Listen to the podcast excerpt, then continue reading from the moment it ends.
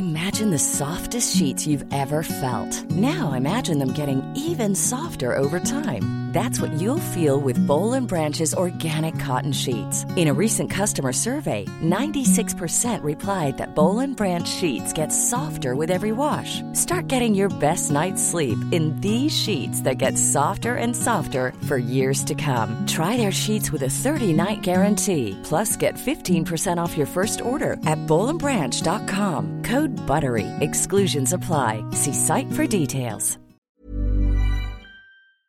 Vous voulez un whisky? Juste un doigt. Juste un droit.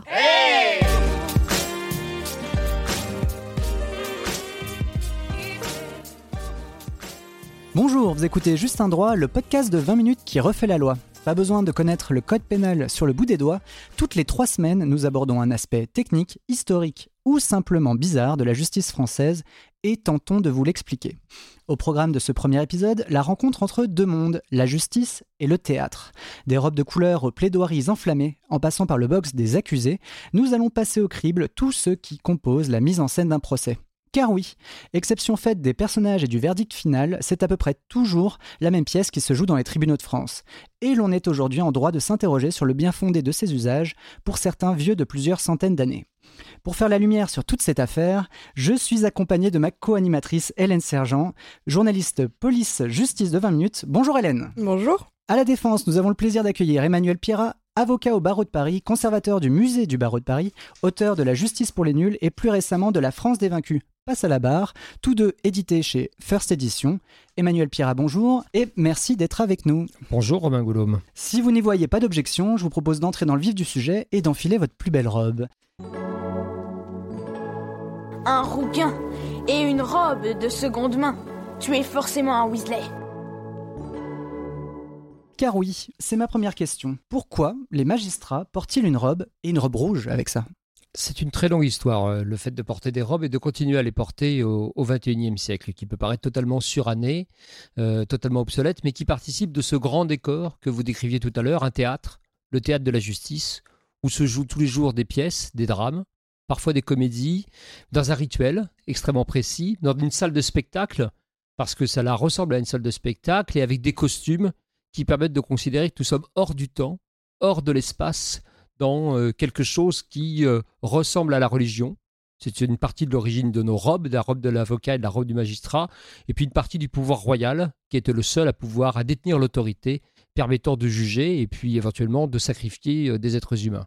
La robe des magistrats, elle est souvent rouge, elle est parfois noire, selon leur grade, et elle est directement issue de la délégation de l'autorité royale de la capacité d'avoir le droit de vie et de mort, peut-être un peu moins de mort aujourd'hui depuis l'abolition de la peine On de mort. espère, on espère. On l'espère, en tout cas dans la démocratie française, d'avoir le droit de vie et en tout cas de mettre en prison ou en tout cas de régner sur euh, euh, le sort des autres. Et ce symbole doit être porté par un vêtement, par des couleurs, par euh, ce plissé particulier, par ces hermines, par ces épitoges, ces toges, l'ensemble de ce qu'on appelle nous les costumes d'audience. Ouais, ça fait un sacré apparat. Et euh, il en est à peu près de même, non, pour les avocats, sauf que chez les avocats, tout est noir.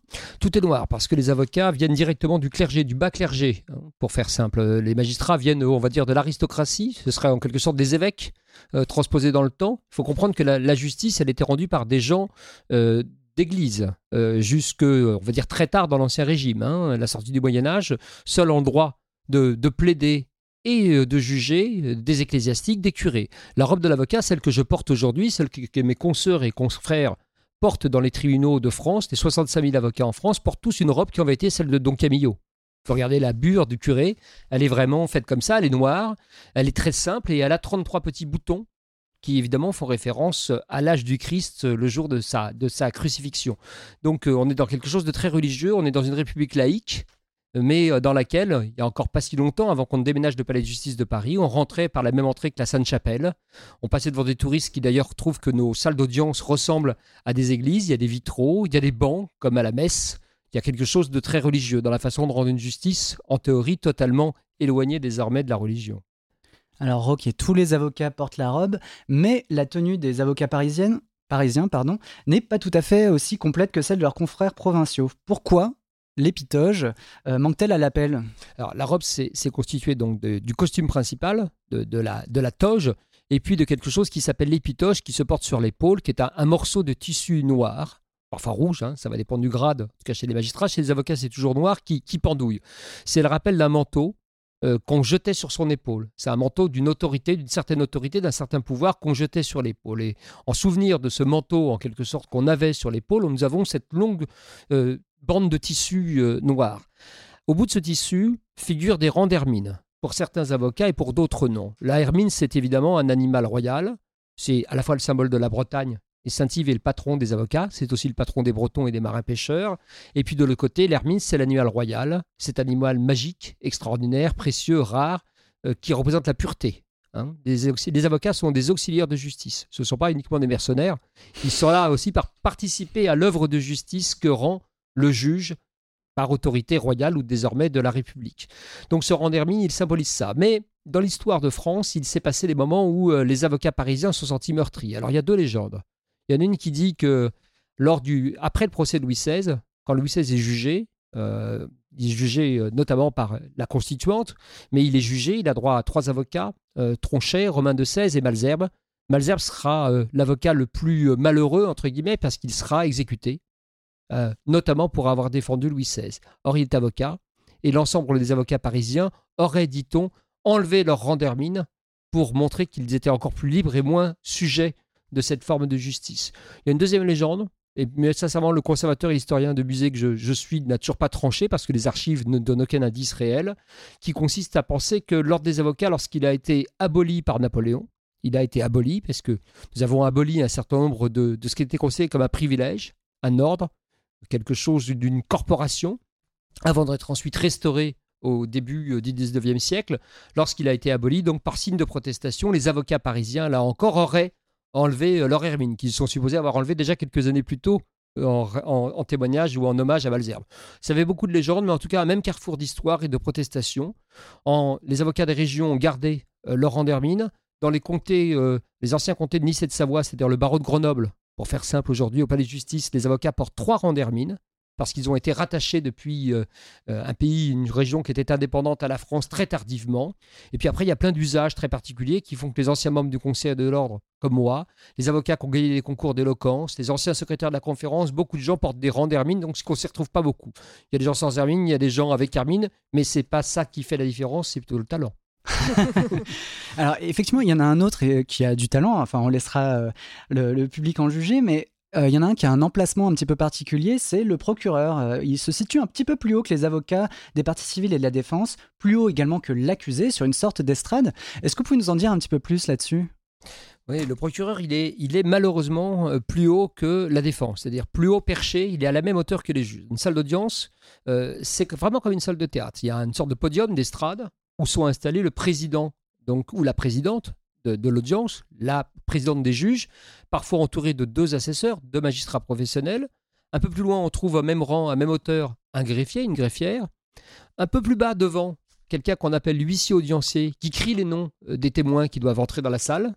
Et puis, euh, sur le côté, euh, se trouve le, le procureur, le parquet, l'avocat général quand on est devant une cour d'assises, qui doit en théorie incarner être l'avocat de la société, de l'intérêt commun. Et en théorie, devrait être même, au même rang que les avocats qui représentent les parties civiles, l'accusé et les prévenus.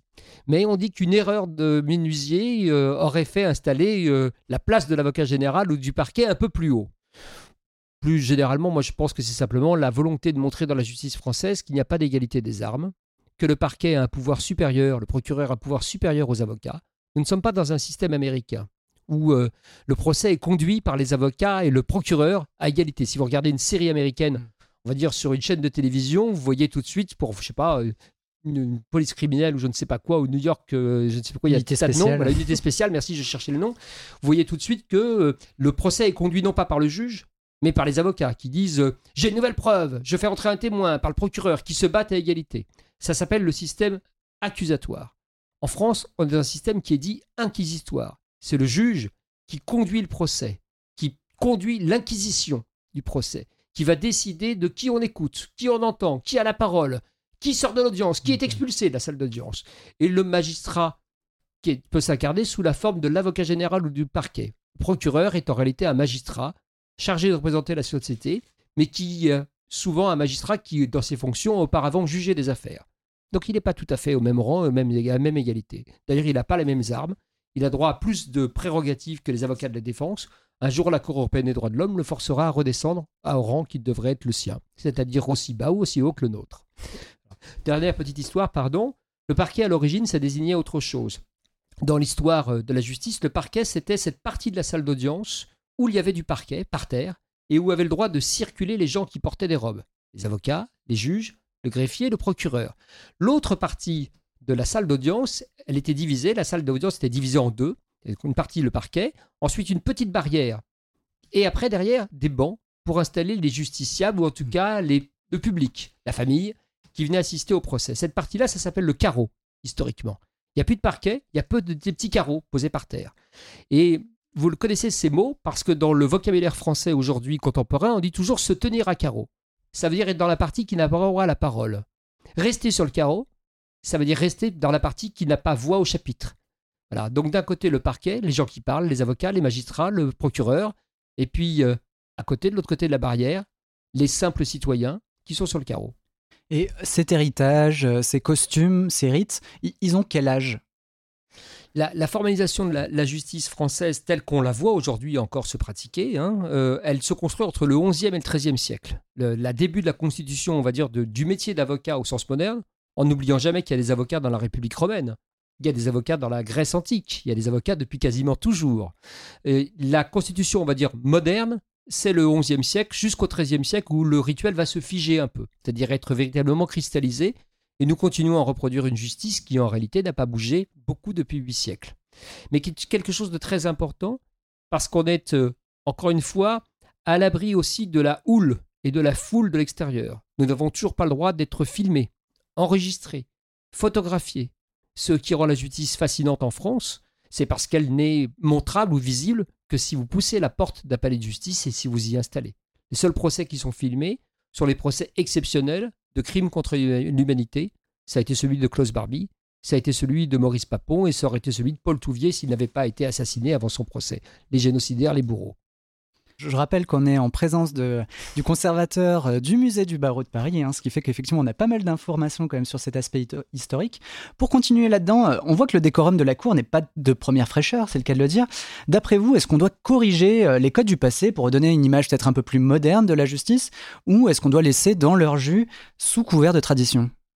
On doit garder la théâtralité, parce qu'il y a des règles qui sont attachées à cette théâtralité. Ce moment particulier où une sonnette donc euh, retentit dans la salle d'audience et où l'huissier audiencier crie La cour et où tout le monde se lève. La justice, c'est un acte grave qui est rendu au nom du peuple français, qui ne doit pas être un acte banal. C'est pas un rendez-vous dans un café, c'est pas une salle d'attente ou une salle des pas perdus dans une gare. C'est quelque chose de très dur où on va juger de la vie des gens, on va décider du sort des gens. Même dans un divorce, même dans une pension alimentaire, ce sont des choses très graves et importantes pour la vie des citoyens qui se présentent devant le juge quand on juge des enfants aussi, quels que soient ces citoyens. C'est quelque chose de très important et donc qui doit être fait dans un cadre retenu, dans lequel on doit donner un code, une façon particulière de, s'adresser. Et pour ça, on a besoin d'un rituel. Un rituel, ça sert à ça, ça sert à se mettre en condition. Donc, euh, et pour pratiquer un rituel correctement, il faut une sorte de temple.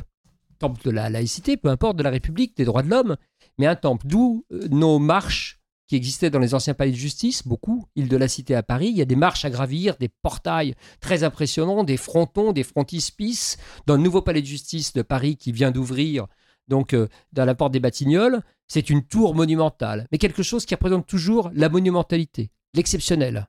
On ne doit pas d'ailleurs avoir affaire à la justice, elle devrait être permanente. Donc si on y va, c'est qu'il se passe quelque chose de très grave. D'où cette théâtralité. Alors on peut moderniser, hein. on peut abandonner les bancs bois, on peut les remplacer par des choses plus confortables, on devrait pouvoir euh, utiliser des moyens numériques, on devrait pouvoir projeter un certain nombre de choses, mais ce qu'on ne peut pas effacer, c'est ce rituel et ce moment extrêmement grave. Parce que la justice, c'est quelque chose qui doit être réfléchi, mûri, pesé et se faire dans la sagesse et non pas dans l'absence de discernement et dans la confusion. Voilà. Donc toute la difficulté dans la modernisation de la justice, c'est d'arriver à garder les éléments très importants pour l'équilibre et la vie ensemble des, citoyens français, sans pour autant rester dans ce qui peut être uniquement une tradition surannée, et parfois très désagréable pour ceux qui n'y sont pas habitués. Donc vous voyez pas porter le costume à la place euh, de la, de la robe, par exemple? Non, parce que la robe, elle est très importante pour nous. Elle est moins importante pour les justiciables. Elle est importante pour l'avocat. Qui lui- la robe, elle lui permet de défendre l'indéfendable. Elle permet à l'avocat que je suis de défendre un assassin, un terroriste, un pédophile. Pourquoi? Parce que quand je mets cette robe, je ne suis plus tout à fait le citoyen que j'étais, le père de famille, euh, juste quelques minutes avant. Je vais pouvoir me détacher de mes propres passions et décider que tout homme a droit à une défense. Dans une démocratie, dans un état de droit, tout homme a droit d'être défendu. Et le soir, quand je vais quitter le palais de justice, quand je vais quitter la salle d'audience, je vais pouvoir enlever cette robe et peut-être peut-être retrouver mes enfants sans porter avec moi ce qu'a fait le bourreau que j'ai défendu, sans porter les souillures et les miasmes qui ont fait partie d'un procès d'assises. C'est comme un médecin. Quand il met sa blouse alors qu'il doit simplement vous ausculter, vous faire tirer la langue et pas vous couper en deux et vous étriper, ça faire avoir des jets de sang sur lui-même. C'est simplement un acte symbolique qui lui permet, quand il rentre chez lui, de ne pas rapporter avec lui les 45 maladies qu'il a auscultées dans la journée. Voilà, la robe, elle nous sert à ça, à nous. Elle nous sert à nous protéger de nos propres démons que l'on défend et que l'on soutient, qu'on soit du côté des victimes ou du côté des accusés, ou qu'on soit du côté des juges ou du côté des avocats. Et puis, elle nous permet de donner une certaine forme de solennité à tout cela, de pouvoir rester humain tout en défendant le pire des monstres, parce que celui-ci doit être défendu. Sinon, nous ressemblons à l'État islamique, à Daesh, aux barbares. Hélène, en tant que journaliste police, investigation et justice euh, de 20 minutes, euh, une précision, quelque chose sur ce point? Bah, pour revenir sur ce que disait Emmanuel Pierrat sur l'importance du décorum, il y a un magistrat, euh, Antoine Garapon, qui a pas mal travaillé sur la théâtralité euh, du procès pénal et qui, lui, l'a théorisé en disant que le, il définit le procès pénal comme euh, une domestication de la violence par le rite.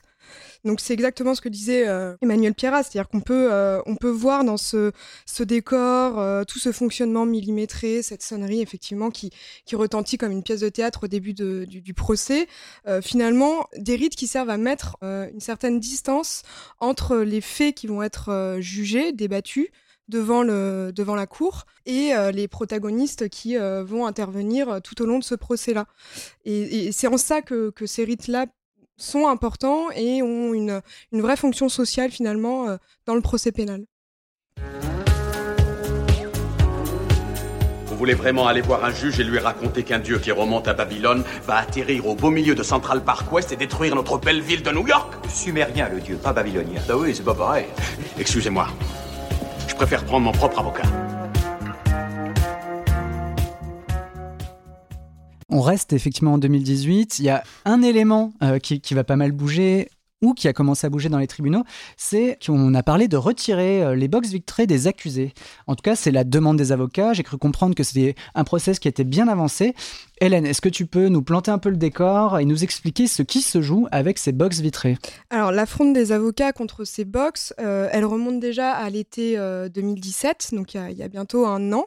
En fait, ces nouveaux box où sont installés les prévenus ou les accusés, ce sont des box qui sont entièrement vitrés, où parfois on a euh, euh, deux interstices, euh, des bandes horizontales dans lesquelles le prévenu ou l'accusé peut, euh, qui sont détenus, hein, peut euh, interagir avec son avocat. Parfois en se, contorsionnant. euh, voilà, c'est- des box qui aujourd'hui, pour les avocats, portent atteinte tout simplement à la présomption d'innocence et au droit de la défense.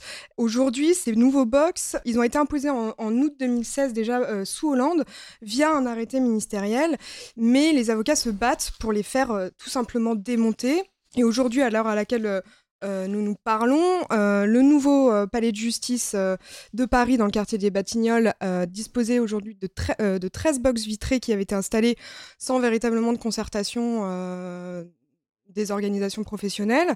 Et la chancellerie, face aux protestations, s'est engagée déjà à en démonter euh, 8 et devrait normalement continuer à en démonter la grande majorité pour en, n'en garder que euh, un ou deux pour les cas euh, les plus euh, dangereux entre guillemets, donc c'est-à-dire euh, les, les, euh, accusés euh, dans des affaires de terrorisme ou euh, les prévenus extrêmement euh, jugés extrêmement dangereux.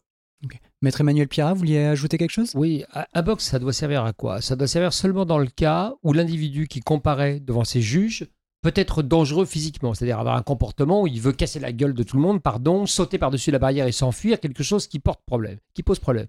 99% des gens qui viennent dans un palais de justice, d'abord tous ne comparaissent pas détenus, certains comparaissent libres, Hein, on est heureusement qu'on ne met pas tout le monde en prison avant de juger parce qu'on porterait gravement atteinte à la présomption d'innocence et sans avoir besoin d'invoquer le procès d'outreau en permanence.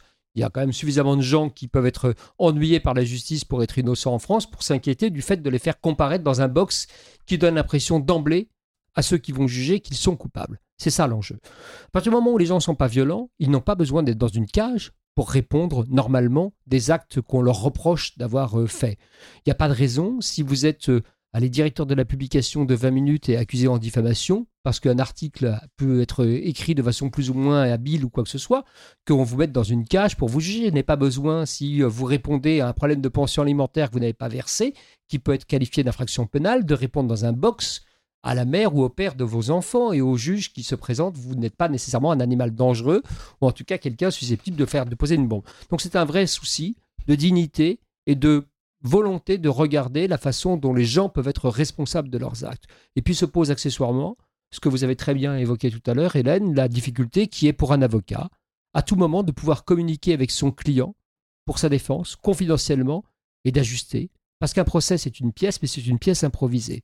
C'est une pièce dont on connaît les enjeux, on connaît les acteurs, mais on ne connaît pas la fin. On ne connaît pas nos répliques. On va au fur et à mesure des témoins de ce qui va être amené, des questions, des réponses, bah, évoluer, bouger, non pas inventer à chaque minute, mais d'un seul coup être surpris. On a besoin de parler avec celui qui est dans le box, qui est un être humain, qui va risquer 20 ans de sa vie parfois, pour lui dire là, réfléchissez sérieusement. Et on ne fait pas, on veut pas le faire publiquement, tout le monde n'a pas à l'entendre. Ça fait partie des droits essentiels. Communiquer confidentiellement, on ne peut pas le faire par un petit trou de souris en tordant le cou entre deux gendarmes qui essayent de vous maintenir comme si vous alliez vous échapper. Pour revenir aussi euh, sur cette, euh, la justification apportée par la chancellerie sur la construction de ces box, il y avait aussi euh, le risque d'évasion pendant le procès. Bon, ça a été réfuté par les avocats. Je crois que c'est Maître Henri Leclerc qui a, qui a expliqué qu'en 62 ans de carrière, un cas le cas d'évasion, il a connu qu'un seul cas d'évasion en fait pendant un procès. Donc c'est vrai que c'est quelque chose qui est extrêmement marginal qui arrive, euh, qui arrive de façon, euh, enfin c'est très rare quoi. Donc euh, cet argument-là, il a été balayé par les avocats assez rapidement. Non, dernier point, pardon, sur cette, histoire, si je puis me permettre, on sait qu'il n'est pas réservé le même traitement, la même sentence, la même sanction si vous comparaissez libre ou détenu. Devant une cour d'assises, devant un tribunal correctionnel, des gens peuvent être jugés qui sont libres, ils sont sous contrôle judiciaire, ils doivent répondre du fait de ne pas s'enfuir et de ne pas quitter le territoire français, mais ils comparaissent libres devant leur juge, et éventuellement ils risquent une peine de prison. D'autres comparaissent amenés par euh, la police, depuis Fresnes, depuis ferré depuis les Baumettes, depuis une prison, et arrivent avec des menottes et sont placés dans un box. La sanction n'est pas la même. L'œil du juge qu'il soit professionnel ou un simple citoyen tiré au sort sur une liste électorale pour un procès d'assises, ne sera pas le même. Si vous comparaissez libre, vous avez beaucoup plus de chances de repartir avec une sanction à sursis, une mise à l'épreuve, une injonction de soins. Et si vous comparaissez détenu, eh bien, quasi instinctivement, inconsciemment, vos juges vont penser que vous pouvez retourner de là où vous venez, la prison. Donc il y a un déséquilibre, voilà, une inégalité. Il n'y a pas de raison aujourd'hui de faire venir dans des boxes vitrées des gens qui comparaissent libres et qui d'un seul coup auraient, euh, seraient regardés avec euh, l'œil de la culpabilité euh, quasiment automatique. Et quelle était l'intention de départ en mettant ces box vitrées? C'était justement d'incarner cette sévérité de la justice ou de, de placer l'accusé dans une position délicate? Non, je pense que c'est une, une, erreur vraiment de de sécurité. On est dans le vigipirate euh, le plus augmenté, donc on essaie de tout verrouiller depuis la sortie de secours, ce qui est normal, l'alerte incendie, en passant par les portiques de sécurité, et que quelqu'un au ministère de la Justice a dû se dire bah, ça serait plus pratique si on installait des box partout, comme ça on n'aura pas, le jour où il y a quelqu'un de dangereux à juger, à en construire un. Mais de fait, en voulant faire cette exception, eh ben, on se retrouve finalement à considérer ou à regarder comme tous ceux qui viennent en justice pour débattre de leurs propres affaires comme étant de potentiels terroristes, ce qui est une grave erreur dans un palais de justice qui se veut comme l'illustration de la modernité et d'une justice éclairée et transparente. Et aujourd'hui, la chancellerie ne s'en cache pas, c'est euh, l'argument sécuritaire qui a primé sur la décision de, la construction de ces box dans le nouveau palais de justice. Euh, euh, c'est dit clairement et, et c'est reconnu. Ce qui est quand même étonnant, c'est que la mise en scène de la justice va influencer même le, rendu de cette justice. Ça, c'est vraiment quelque chose d'effarant. Oui, c'est très important, mais encore une fois, on revient à cette histoire de théâtralité. hein. Si les affaires étaient si évidentes, si les choses étaient écrites d'avance, si on savait exactement qui avait droit à 5 ans de prison et qui devait être relaxé ou acquitté, on n'aurait pas besoin d'une justice humaine. On rentrerait les données dans un ordinateur et nous aurions le résultat. Dans la plupart des dossiers, des cas, des affaires qui sont jugées dans les tribunaux, les juges ne savent même pas, ils regardent le dossier technique, ils regardent les arguments de droit et se font une idée en écoutant euh, celui qu'on interroge, en écoutant le prévenu, en écoutant les parties, en écoutant leurs avocats. Il y a une grande partie très humaine, ce qui est à la fois euh, inquiétant, parce que la justice devrait être plus rassurante que dépendant de la bonne humeur d'un magistrat qui le matin peut se lever comme n'importe qui, euh, de mauvais poil, irrité par euh, son compagnon ou sa conjointe, énervé par ses enfants, euh, le PV qu'il a pris le matin même ou la veille au soir, ou la grève des transports, peu importe. Et en même temps, il y a quelque chose de très rassurant dans le fait qu'elle est humaine et qu'elle est, on dit, l'individualité de la peine. C'est-à-dire que chaque cas n'est pas automatique, ça n'est pas un robot. Mais donc, pour arriver à traiter tout cela, nous, pratiquons donc encore une fois dans ce décor particulier, dans cette boîte un peu hors du temps, hors des caméras, euh, qui nous permet d'essayer de nous abstraire, de nous éloigner de nos préjugés, euh, de nos PV et de nos conflits conjugaux. Voilà. Euh, au prix, parfois, de, de commettre quelques erreurs d'appréciation et on va dire un peu de délit de sale gueule selon l'humeur du jour. Et pour ça, heureusement, il y a des voies de recours, il y a l'appel, il y a la possibilité maintenant en France systématiquement d'être jugé, il y a des garde-fous. Voilà, donc ça n'est pas euh, quelque chose de totalement arbitraire. C'est à la fois humain et en même temps euh, assez bien encadré pour que l'humanité, de temps en temps, sache quel chemin elle doit emprunter. Il arrive aussi parfois que, que la réalité euh, se, se, retrouve euh, dans la, la cou- devant la cour euh, et qu'elle rompe justement cette sacralité du lieu, de l'espace, du temps. J'ai le souvenir du, du procès de la filière Khan Torsi en, en juin 2017 euh, qui a duré quasiment deux mois et pendant lequel a eu lieu l'attaque sur les Champs-Élysées qui a euh, visé euh, un camion de policiers dans lequel euh, Xavier Jugelet est mort. Euh, et certains avocats de- des, des parties civiles ont réclamé euh, la tenue d'une minute de silence en hommage aux policiers tués pendant l'audience, au début de l'audience, qui avait été accordée par le président et qui avait fait grand bruit à l'époque. Voilà, où vraiment la, la réalité et l'actualité étaient rentrées dans le prétoire de façon un peu brutale, d'autant qu'il était ici question d'une affaire de, de terrorisme. Donc.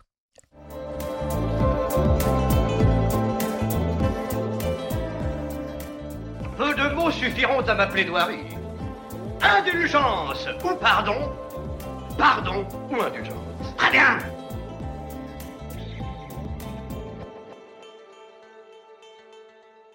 Maintenant qu'on a un petit peu planté le décor, je vous propose d'attaquer peut-être la partie moi qui m'intéresse le plus euh, avec vous, euh, c'est les plaidoiries. Donc là, on rentre vraiment dans quelque chose d'assez théâtral. C'est un peu l'heure de gloire, mais aussi le gros pic de stress des avocats et du procureur.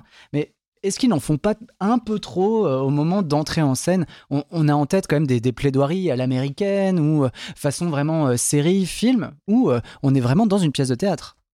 Il y a une grande tradition de ce qu'on appelle l'art oratoire et l'éloquence. Il faut bien comprendre que dans un tribunal, nous ne disposons pas ou très rarement de micro.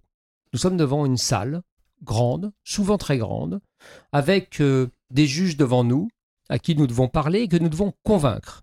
Il s'agit de convaincre des êtres humains qu'ils doivent faire pencher la balance d'un côté ou d'un autre.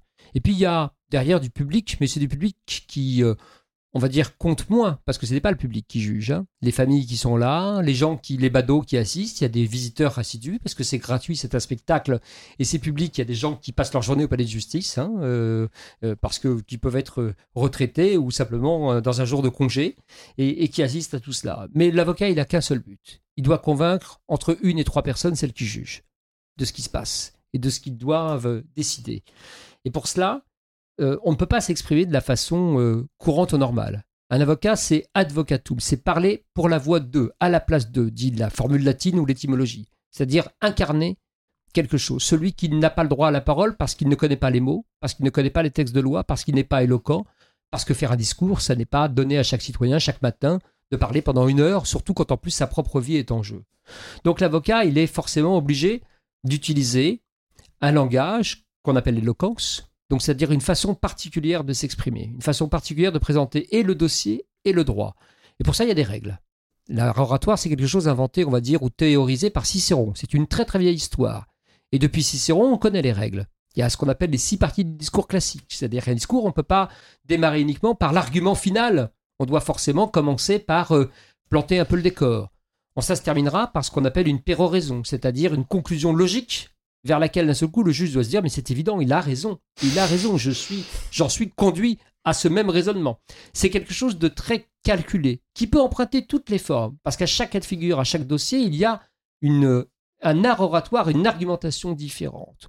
Et ce rituel, il faut pas se tromper, la plupart des magistrats, moi j'ai 25 ans de, barreau, ce qui fait de moi déjà un quasi vieil avocat, euh, mais les magistrats avec qui j'étais, j'ai fait mes études, on fait des études communes à l'université, à la fac de droit, et puis ensuite on se sépare juste dans la dernière année. Certains vont à l'école du barreau, et puis d'autres vont à l'école de la magistrature. Mais mes magistrats avec qui je suis toujours ami me disent, tu ne sais pas à quel point, quand on arrive dans la salle d'audience, on a besoin de ces plaidoiries. La balance, elle est équilibrée. Nous avons lu la loi, nous avons des dossiers, nous avons des pièces, nous avons finalement beaucoup de choses qui nous amènent à considérer qu'on est allé à 49,51, 49,5, 50,5. Bien, ce qui va faire la différence, c'est ce que tu vas dire. C'est la façon dont tu vas humaniser le cas, dont tu vas le rapprocher, dont tu vas euh, faire part de tes préoccupations, dont tu vas euh, le rendre compréhensible et finalement nous convaincre. Et pour ça, eh bien, tout est possible. Moi, je me souviens, jeune avocat, d'avoir plaidé pour mon cousin. Je ne devrais pas le dire, parce que si je suis mon cousin pour qu'il ne soit pas identifiable, donc ça va. Euh, en tout cas, un cousin délinquant. Euh, voilà, il se reconnaîtra s'il écoute euh, le podcast de 20 minutes. On l'encourage, on l'encourage. Et, et j'étais tellement désarmé par sa bêtise et ce qu'il avait fait que ça en était très peu plaidable. Et j'ai juste dit au président, écoutez, c'est très simple. Moi, je suis son cousin, je suis pas payé. Je suis en quelque sorte commis d'office de façon familiale. Il y a deux solutions. Soit euh, vous le gardez en prison, là c'est l'horreur pour moi, parce que je me tape une engueulade par sa mère ce soir, ma propre mère, etc., etc., disant t'es vraiment un avocat nul, parce qu'évidemment le délinquant sera le pauvre petit chéri, etc. Ou bien vous le foutez dehors, et moi je m'en occupe, je m'en occupe, vous verrez que la leçon est sévère et vous ne le reverrez jamais je dis voilà c'est très simple. Et là j'ai vu mon cousin effondré dans le box qui me regardait en disant mais il, doit plaider il doit plaider il est fou. J'ai dit non non. Et le magistrat m'a dit très bien maître Pierrat vous vous engagez donc à le surveiller. Est-ce qu'on ne le renvoie plus jamais dans un commissariat de police ou en justice? J'ai tenu ma parole et mon cousin est sorti libre. Voilà. Et désormais il n'a jamais été un récidiviste. Donc tout est possible. Aussi bien plaider de façon mélodramatique comme Sarah Bernhardt au 19e siècle en quelque sorte et faire des grands effets de manche ou bien avoir quelque chose de très technique et très euh, ciblé L'effet de manche chez l'avocat, pardon, pour cette se à notre première partie de, notre, de, votre, de notre émission de cette interview. On parlait tout à l'heure des robes et euh, de, la, de nos costumes d'audience, si amples, si bizarres, avec du noir, avec des hermines, avec des épidoges. Un effet de manche, ça désignait historiquement un moment où les plaidoiries étaient si longues, un peu comme ma réponse à votre question, un peu étaient si longues qu'il fallait à un moment réveiller les juges qui s'endormaient. Alors il n'y avait qu'une seule façon de faire. On ne pouvait pas taper sur euh, des mains, on pouvait pas taper sur la table ou sur le bureau pour réveiller tout le monde, ça ne se fait pas. Donc les avocats jetaient leurs manches en avant, qui sont faites avec des grands rabats de soie et d'énormes ouvertures, qui claquaient, ça faisait schlac Et là, le tribunal se réveillait un peu. Et l'avocat repartait dans l'autre sens, ça faisait schlac Et là, le tribunal se réveillait pour de bon, et on sait que la humaine, c'est 45 minutes, tous les profs le savent.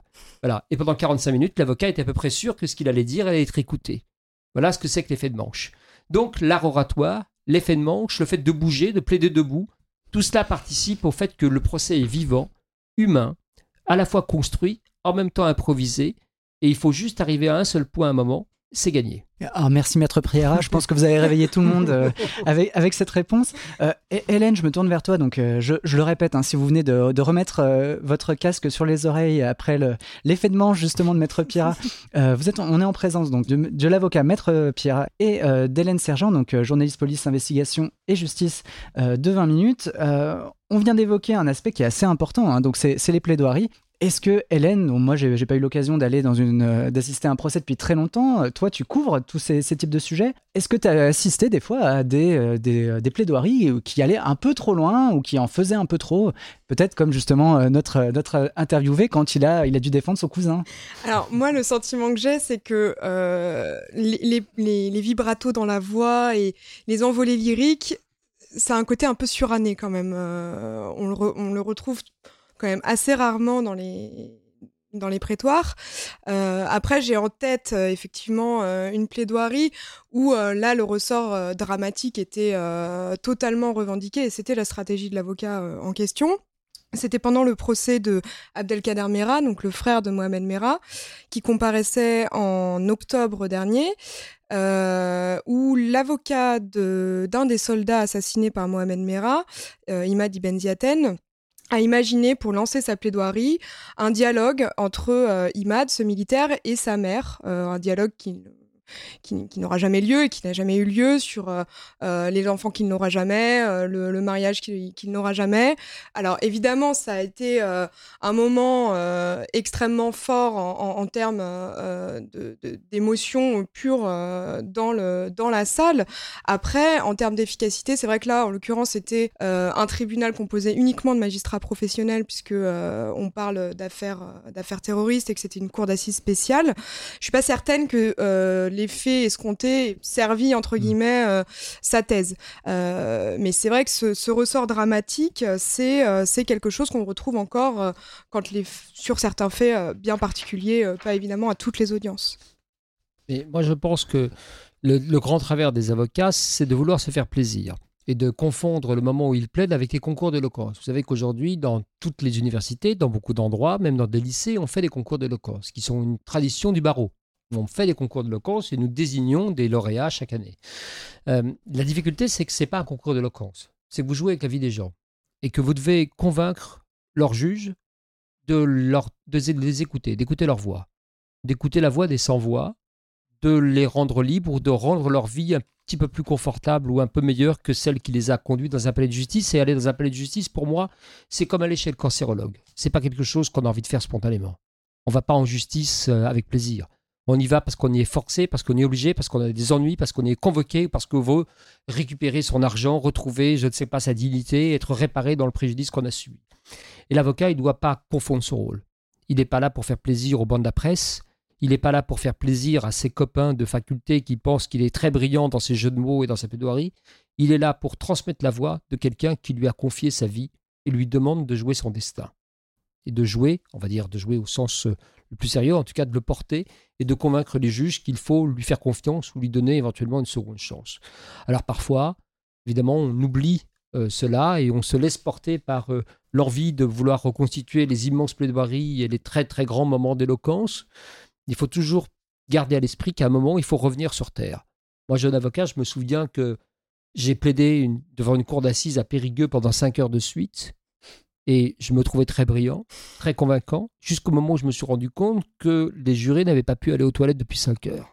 Et j'ai vu dans leur tête, au moment où je me suis achevé, qu'ils avaient commencé à me prendre en grippe, tout simplement parce que la vessie humaine n'est pas faite pour tenir pendant 5 heures du plaisir tout particulier que peut avoir un avocat à raconter son dossier et son affaire. Voilà. Et je pense que ce jour-là, j'ai pris une leçon très bête, qui est que j'avais réussi à rendre un cas de figure très compliqué, extrêmement difficile, qui ne m'attirait aucune sympathie, a priori de la part des jurés, à les amener vers quelque chose qui était l'humanité, rendre intelligible, compréhensible ce qui s'était passé, le drame qui s'était joué, et je les ai reperdus très bêtement parce que je n'ai pas tenu compte, voilà, de choses très humaines et très physiologiques qui sont la fatigue, la tension, le corps, euh, ce besoin finalement à un moment ou à un autre de sortir de cette salle et puis euh, de rendre une justice sereine, de pas dans des conditions contraintes. Voilà. Donc c'est un exercice compliqué bout de 25 ans de barreau, moi, je pense que je sais à peu près plaider, je crois.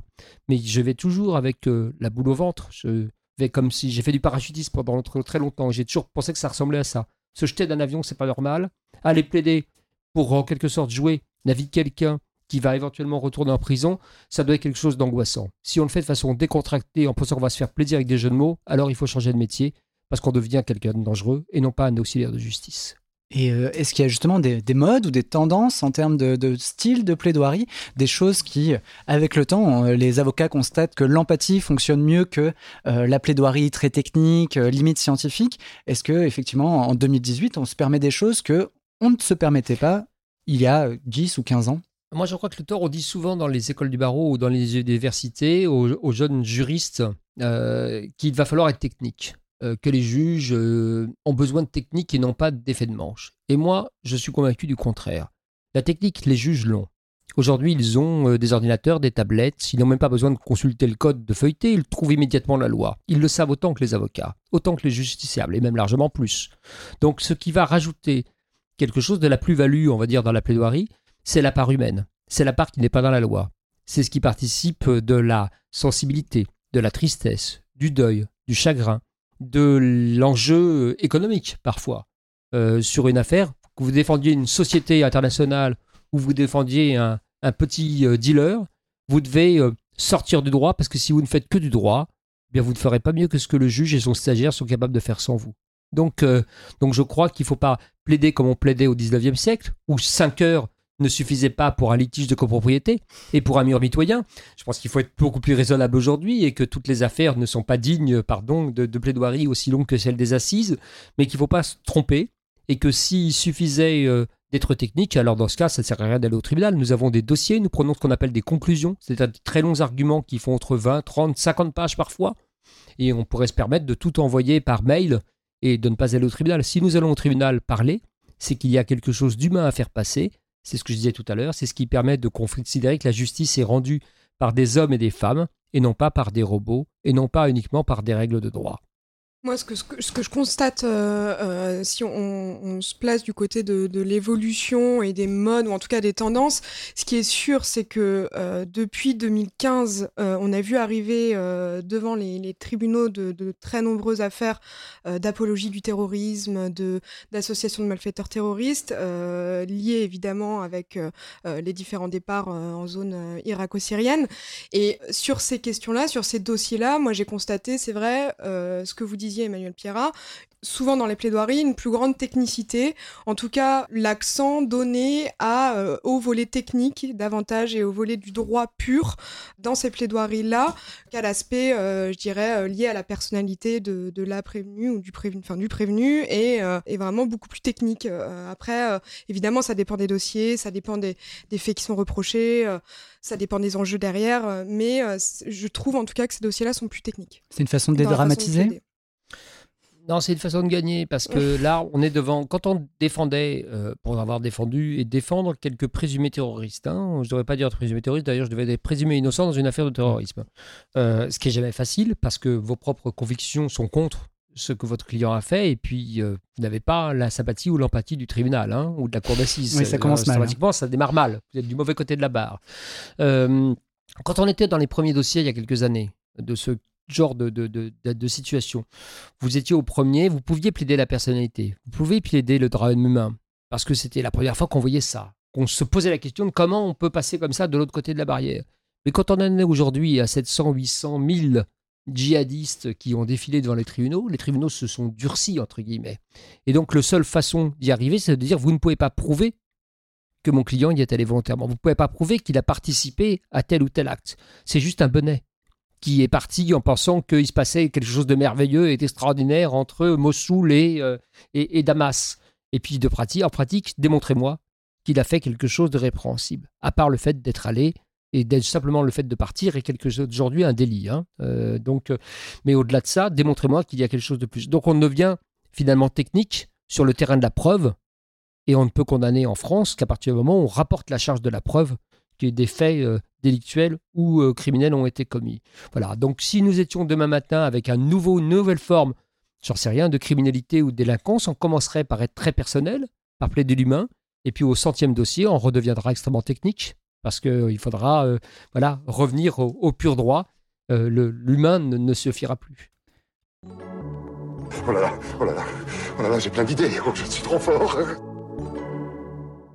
Moi, je suis un peu assis du côté du, public et je me pose la question des excès euh, théâtraux que peuvent donner justement ces plaidoiries où euh, l'avocat ou éventuellement même le procureur se fait passer pour la victime, une autre personne, euh, personnifie, raconte une histoire qu'il enjolive ou auquel il donne des accents peut-être des fois mélodramatiques. Quelle image on donne à ce moment-là de la justice qui est donc là essentiellement oratoire et ce côté très théâtral où chacun joue un petit peu son rôle et peut-être parfois avec les excès qu'on est tout à l'heure il faut bien comprendre que quand on fait ce genre de, technique oratoire, euh, ça dure pas 5 heures. On ne fait pas toute la plaidoirie sur ça. Ça va être un moment pour d'un seul coup, après la longue monotonie d'un procès, hein, euh, donner d'un seul coup un peu de relief, rendre la chose plus vivante. Une affaire, elle ne vient pas uniquement à la plaidoirie. Hein. Une affaire d'assises ou une affaire euh, normale, des assises, ça dure entre allez, 2-3 jours minimum, jusqu'à 3 semaines à peu près 4 semaines parfois. Au bout de 3 ou 4 semaines, vous avez perdu l'attention de tout le monde. Tout le monde est là dans une espèce de routine extrêmement longue et fastidieuse parce qu'on ouvre les débats à 9h du matin et qu'on termine parfois, il est 23h, même très souvent. Donc il y a un moment où les jurés populaires et les magistrats professionnels sont fatigués. Donc la seule façon d'arriver à les rendre attentifs, c'est euh, d'utiliser quelque chose qui ressemble un peu à Guignol, oui, qui ressemble à du théâtre, qui ressemble à du clown, qui ressemble à du cirque. Mais il y a un moment où vous allez revenir, une fois que vous les avez réveillés, quelque chose de plus classique et reprendre les arguments un à un et les éléments de droit. Moi, j'aime bien quand même néanmoins la déstabilisation, parce que, surtout quand vous êtes dans quelque chose où en gros on vous donne pas beaucoup gagnant. je pense que vous risquez au mieux, au mieux vous ferez, euh, vous améliorez, vous descendrez de 30 ans à 25, ce qui n'est pas quand même particulièrement réjouissant du côté de la défense. Alors, il faut de temps en temps utiliser des trucs. Au palais de justice de l'île de la Cité, que nous avons quitté il y a peu de temps, euh, il y a à peine quelques années, dans une salle d'audience qui donne sur la Seine, donc où on peut ouvrir les fenêtres, j'ai attrapé dans euh, la vitrine des pièces, des preuves. Dans un, procès, on montre les pièces à conviction. Hein. Dans une vitrine, on montre le couteau ensanglanté, on montre le revolver, on montre la petite culotte déchirée, on montre des choses atroces. Et il y avait une pièce qui était illégalement posée là. C'est-à-dire qu'il n'aurait pas dû être là. Qui avait été saisie sans les règles de procédure. Procédure où j'avais fait annuler le fait d'avoir cette preuve contre mon client. Et cette preuve avait pourtant été placée là par le greffe comme une pièce à conviction contre mon client. Mon sort n'a fait qu'un tour. J'ai ouvert la vitrine, j'ai pris la pièce et devant l'ensemble de la cour d'assises, je suis allé jusqu'à la fenêtre et j'ai jeté la pièce dans la Seine. Stupéfaction générale, hein, quand même. Suspension d'audience, j'ai été convoqué par le président.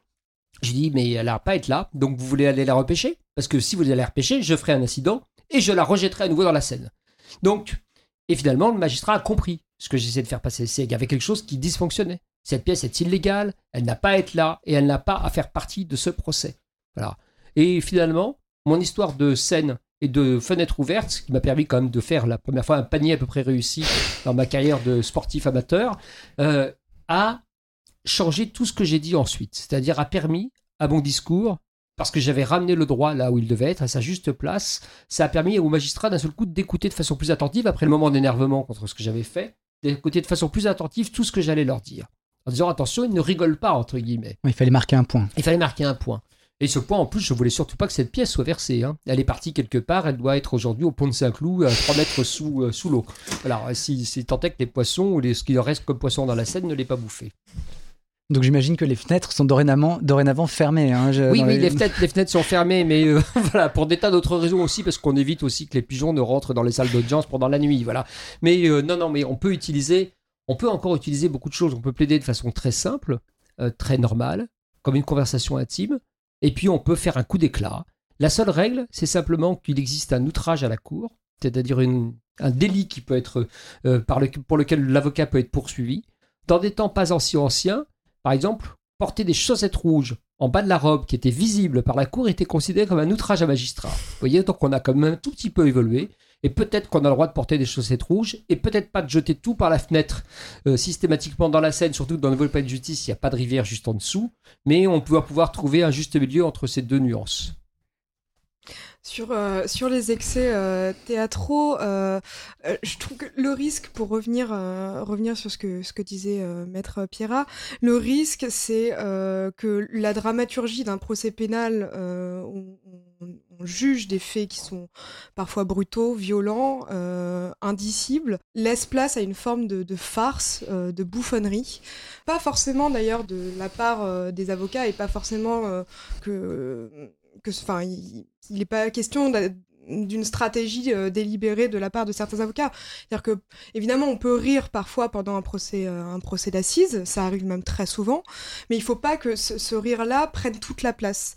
Et euh, très récemment, dans l'actualité, on a vu le procès de Jawad Ben Daoud, qu'on avait surnommé le logeur de Daesh, faire le show euh, devant le tribunal. La presse, euh, en toute honnêteté, s'en est aussi délectée les premières semaines.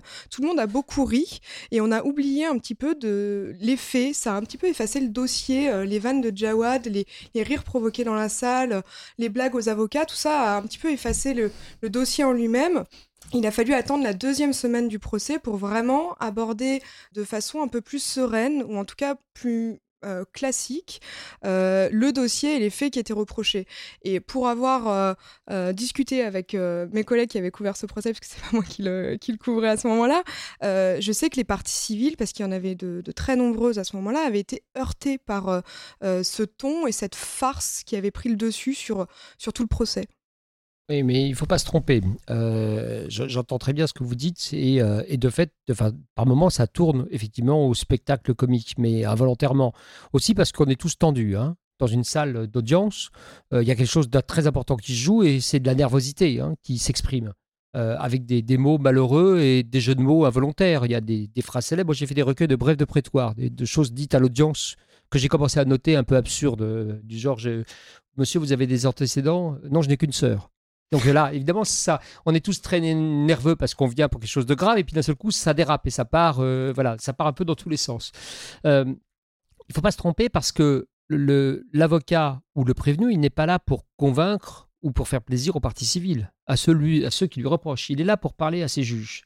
Euh, et ça peut être très triste et très douloureux pour les parties civiles et les familles d'entendre d'un seul coup qu'un procès tourne à la bouffonnerie. Mais, mais ça fait partie on va dire, des règles, euh, de la possibilité qu'il y a. Il y a des procès très célèbres qui ont lieu dans le rire et qui sont épouvantables. Landru, jugé euh, à la cour d'assises de, Versailles, euh, des Yvelines, passait son temps à ricaner, à faire des jeux de mots, avec un rang d'admiratrice amoureuse de lui devant au début de la salle d'audience, alors qu'il avait dépecé et, brûlé plus de 18 femmes. Le docteur Petiot, quand il a été jugé pour avoir fait disparaître 63 62 euh, ou 63 pardon, euh, euh, victimes, toutes juives, avec sans doute des préoccupations antisémites extrêmement fortes. le procès a tourné parfois au tragicomique. Y avait l'entrepreneur des pompes funèbres, le docteur Petiot, pardon, tuait ses victimes dans son cabinet médical, dans le 16e arrondissement, et faisait disparaître leur corps dans une chaudière ou sous-sol, et, et, et revendait une grande partie de leurs affaires. Ce sont des familles juives qui cherchaient à s'enfuir et à qui il proposait d'un seul coup de les faire passer hors de France. Chose abominable. Ces gens ont péri, étaient déjà traqués et ont péri. Et le procès, qui aurait pu être extrêmement dramatique et douloureux, a tourné par moment à la farce parce que, par exemple, à un moment, le président de la cour d'assises interrogeait l'entrepreneur des pompes funèbres en lui disant Mais vous n'étiez pas inquiet quand même quand le docteur Petiot parfois vous disait de venir dans son cabinet parce que quelqu'un était mort pendant la consultation? Et l'entrepreneur de pompes funèbres dire Non, c'était un bon client. voilà. Donc ça nous fait rire, ça nous fait sourire. En même temps, on est dans le tragique. Voilà. Il faut, euh, faut toujours faire attention mais en même temps, on a besoin, dans cette tension extraordinaire, un moment de rire, euh, parce que sinon, on n'arrive pas à aller jusqu'au bout. On ne peut pas écouter l'horreur jusqu'au bout avec un masque de cire ou de glace comme ça. Euh, nous n'arrivions pas. C'est pas supportable, même pour ceux qui portent des robes et qui a priori y sont habitués. C'était le mot de la fin. Alors le verdict, si vous, êtes, euh, si vous avez tenu bon jusqu'ici, vous êtes reconnu coupable de curiosité. C'est la fin de ce premier épisode de Juste un droit. On espère qu'il vous a plu et que vous avez appris des choses à nos côtés. J'en profite pour remercier notre premier intervenant à essuyer les plâtres, euh, maître Emmanuel Pierrat. Je rappelle que vous êtes avocat au barreau de Paris, conservateur au musée du barreau de Paris, auteur prolixe, nous vous devons l'incontournable La justice pour les nuls que je recommande personnellement et vous venez de publier toujours aux éditions First, pardon, j'ai la langue qui fourche, La France des vaincus passe à la barre. Merci également à Hélène Sergent, je le rappelle, notre experte maison sans qui ce premier épisode serait bien creux. Merci. On vous dit à dans 3 semaines sur 20minutes.fr, Pipa, SoundCloud et dans votre smartphone. En attendant, n'hésitez pas à commenter l'épisode et à nous rendre visite sur la page Facebook de Juste un droit. Nous prenons les likes, les étoiles, les commentaires positifs et même les négatifs tant qu'ils sont constructifs. À la prochaine et que justice soit faite.